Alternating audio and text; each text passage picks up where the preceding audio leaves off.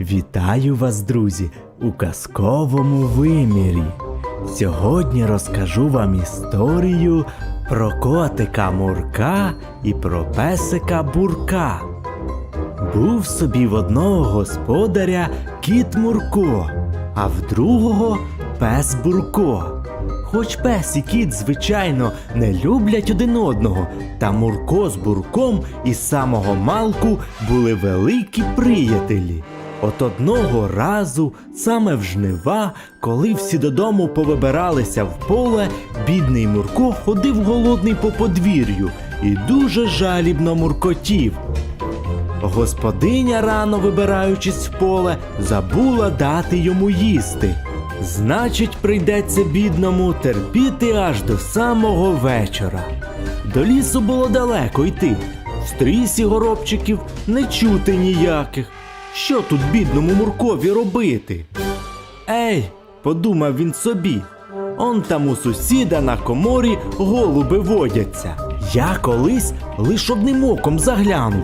У двох гніздах є молоді голубята, такі ситі, такі гладкі, як подушечки. От би мені таке одне голубятко. Та ба, бурко по подвір'ю ходить, добре стереже.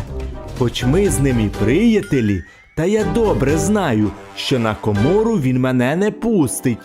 Нема ще й говорити з ним про це. Зовсім собача вірність у нього. Але голод не тітка.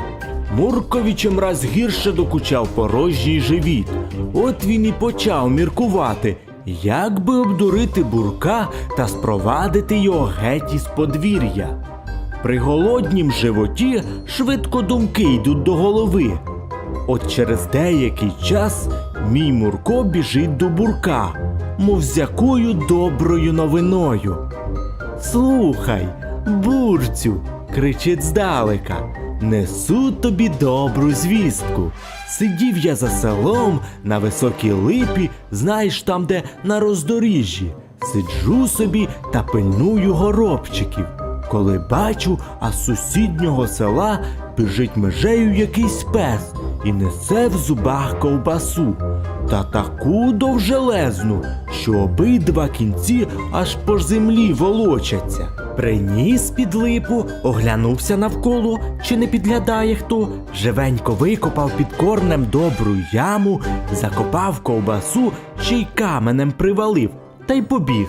От то така благодать. Я ледве всидів на липі, так мені запах у ніс вдарив. Та що з того? Не міг я поживитися нею, бо камінь важкий, та й глини наклав багато, то може б ти, братику. Ще Мурко й не скінчив свого оповідання, як Бурко зірвався на рівні ноги і, мов вихор, полетів за село під липу шукати ковбаси. Він, бідний, також не дуже наїдався, м'яса рідко і нюхав, а ковбаса хіба у сні йому інколи снилося. А тут на тобі таке добро під липою закопане, ще й каменем привалене. Як дременув Бурко, та так, що аж закуріло за ним. А Муркові тільки того й треба було. Не гаючи часу, він видряпався на комору, вибрав собі найтовстіше голуб'ятко, вхопив його в зуби та й гайда з ним до своєї хати. Там він виліз на дах, положив голуб'ятко перед собою та й почав їсти, радісно муркаючи.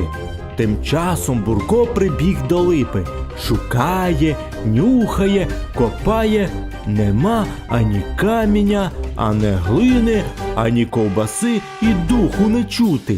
Вертається бідний, мов із лихого торгу додому, та й біжить просто на мурків двір, щоб пожалітися приятелеві, що той його обдурив. Та ставши за углом, він почув, як Мурко, облизуючись від смачного голуб'ятка, балакає сам до себе. Ото дурень, той Бурко. Він десь тепер, певне, бігає попід липою, язик висолопивши та шукає ковбаси, а не знає, що я його голуб'ятком так славно пообідав. Дряпнуло бурка по серці від такого обману приятеля, і взявся він відплатити йому. Усміхаючись, він підійшов до даху та й мовить: Ей, Мурку, Мурку, ти думаєш, що ти мене обдурив? Що я повірив твоїй байці про ту ковбасу? А я сидів за тином і бачив, як ти з нашого горища голубятку взяв.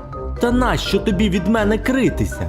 Чому було б не сказати просто, хіба я представлений голубят пильнувати? Це не моя справа. Я і сам собі був не від того, що часом одне, друге схрупати. От хоч і зараз. Ану ходімо. Та подавай мені одного і собі можеш ще одного взяти.